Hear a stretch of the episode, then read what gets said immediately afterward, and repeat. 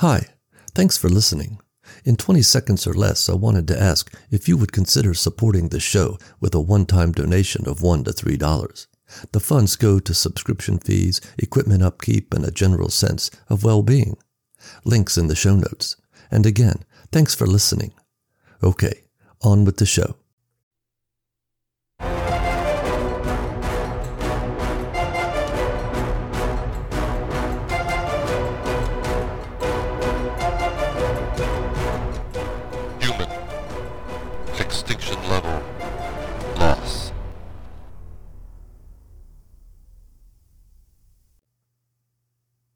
Anywhere but here.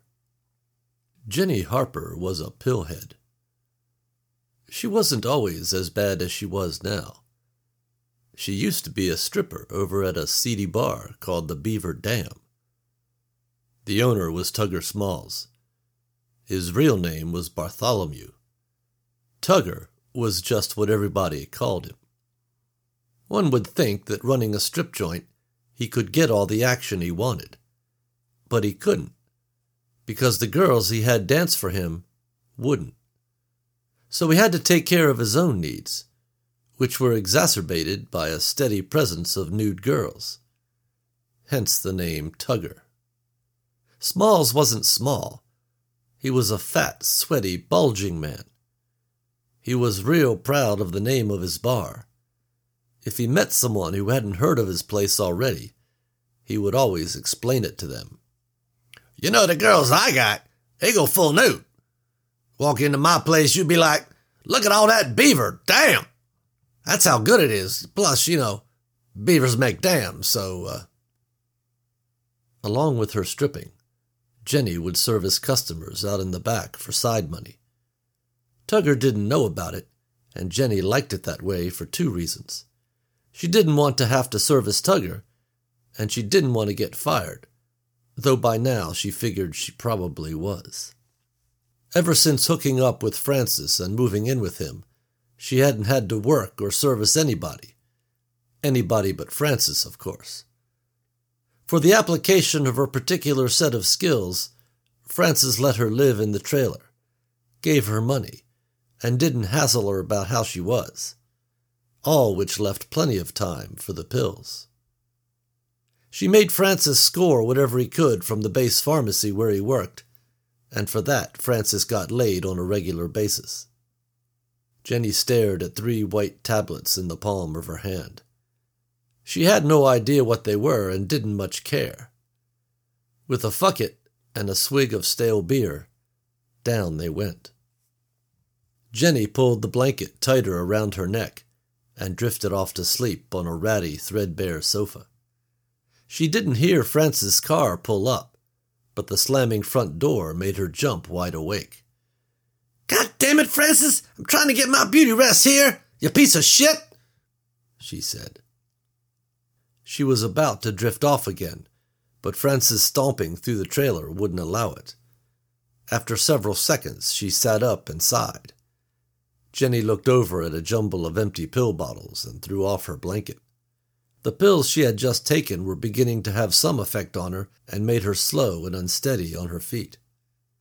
She saw Francis tromp down the hall to the bedroom, so she shuffled after him. She stood in the doorway and stared at the back of Francis's head. I need some more pills, she said. She stood there, waiting. Francis did not turn around. He grunted and huffed as he rummaged through his nightstand by the side of the unmade bed. When she did not get the response she was looking for, Jenny walked up behind him. Did you hear me, man? I need some more fucking pills. Francis stood up straight but did not turn around. The back of his uniform shirt was wet with perspiration. Jenny grabbed his arm and spun him around. Look, you want to get laid every night. I need my pi-. The words caught in her throat as Francis stared at her with feral eyes. Jenny swallowed hard and took a step back. Francis watched her movements, then began to advance on her. Grabbing her by the shoulders, he pushed her hard, and she fell. Before she could get away, he was on her. She tried to fight him off, but he slipped his hands around her throat and began to squeeze. Jenny coughed and gagged as Francis brought his mouth down close to hers. She could feel the hot breath pumping out of him. She tried to scream, but did not have enough air. Jenny turned her head, and this time the scream did come, as Francis clamped down, biting her hard on the lobe of her right ear. The pain sent adrenaline coursing through her system, and she bucked under him. Her knee came up and slammed into his balls. The breath wheezed out of Francis, and his strength failed him. Feeling his hands go slack, Jenny shoved him off her, jumped up, and ran down the hall. Francis didn't own the trailer. He just rented it from a convicted sex offender named Leroy Delacroix, who thought the fact his first and last name rhymed was the coolest thing in the world. Leroy ran the trailer park for his mother. He rented the trailer to Francis and told him on more than one occasion, I catch you trying to pull a twofer, I run your skinny German issue ass right out of here. To keep his twofer a secret, whenever Leroy would come by to collect the rent or do one of his snap inspections, something sailor boys ought to be used to, Francis would make Jenny climb through an access panel in the kitchen floor and hide under the trailer. It was hidden under a round throw rug when Francis moved in, and he doubted Leroy even knew it was there. It was his mother's trailer park, after all. Jenny stumbled into the kitchen and towards the front door. She grabbed the doorknob and flung it open, then turned. Racing back into the kitchen, she pulled the rug away and opened the panel in the floor. She climbed down underneath the trailer, and as she lowered the panel, reached around and tugged the rug over it. Near total darkness descended on her, the only light streaming in from cracks and holes in the trailer's underpinning. She pulled her knees to her chest and listened for any sign that Francis was giving chase. Above her, all was quiet. In the bedroom, Francis lay on his back, staring at the ceiling. He felt like he was awakening from a dream, a dream in which his balls hurt very badly. He could not quite recollect what had just happened. All he knew for sure was he had to get away, that something had happened that had scared the shit out of him, and that they would probably come after him. He looked over and saw his wallet under the bed. He grabbed it, then sat straight up. Catching his breath, Francis stood and walked down the hall, through the kitchen, and out of the trailer. He got in his car and headed for the small airport near the trailer park.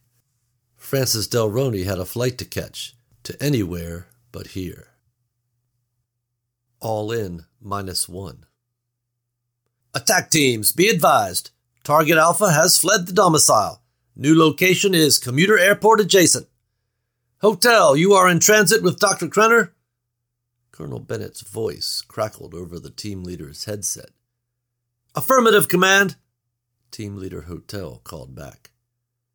Break off and reconnoiter the domicile. Secure any and all tangents, lay the foundation, and then head to the airport for assist. Colonel Bennett said. Roger, Command. Out. The team leader said. The updates squawked across the comlinks of the various attack teams. The helicopters swooped over the trailer park and headed for the airport.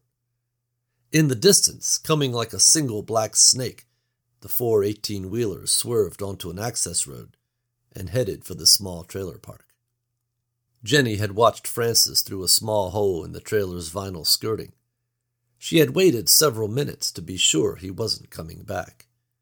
The quiet bolstered her confidence, and she was about to make her way back up through the hatch in the floor when she was startled by the rapid approach of a long black eighteen wheeler. She ducked down as it came to a skidding, dusty stop in the middle of the park.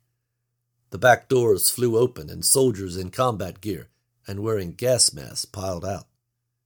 No sooner had one truck disgorged its militant cargo than three other identical trucks did the same.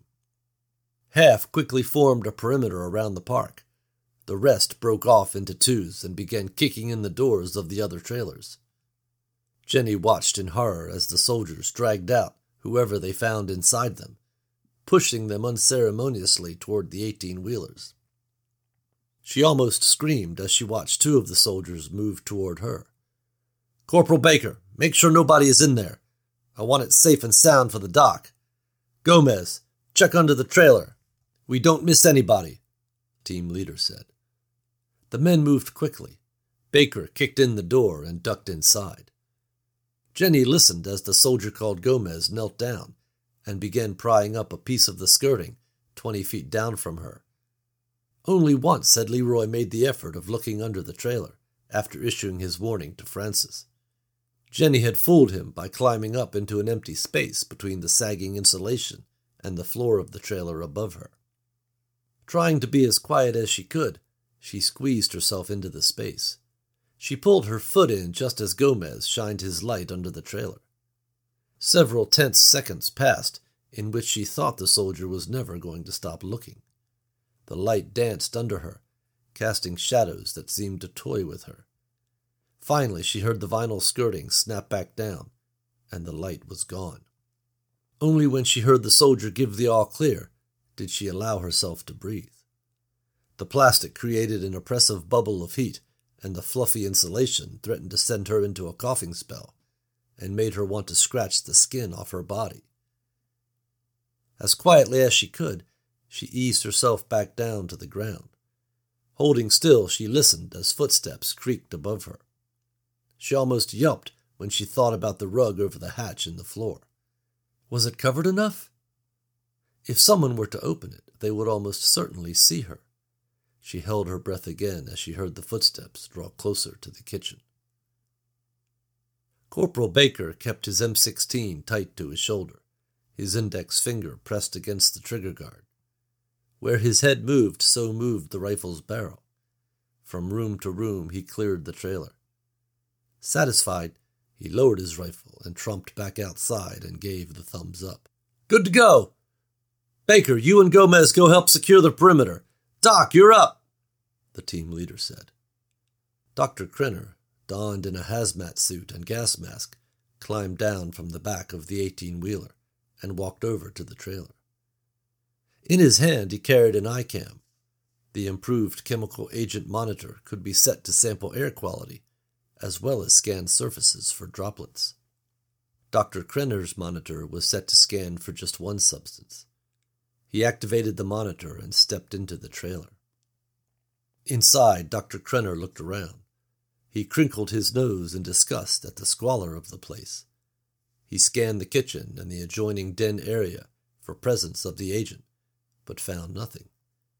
He proceeded down the hall and entered the bedroom. He scanned the ceiling, the walls, the bed. The iCam was silent. No sooner had he begun to scan the floor than an alarm sounded on the monitor.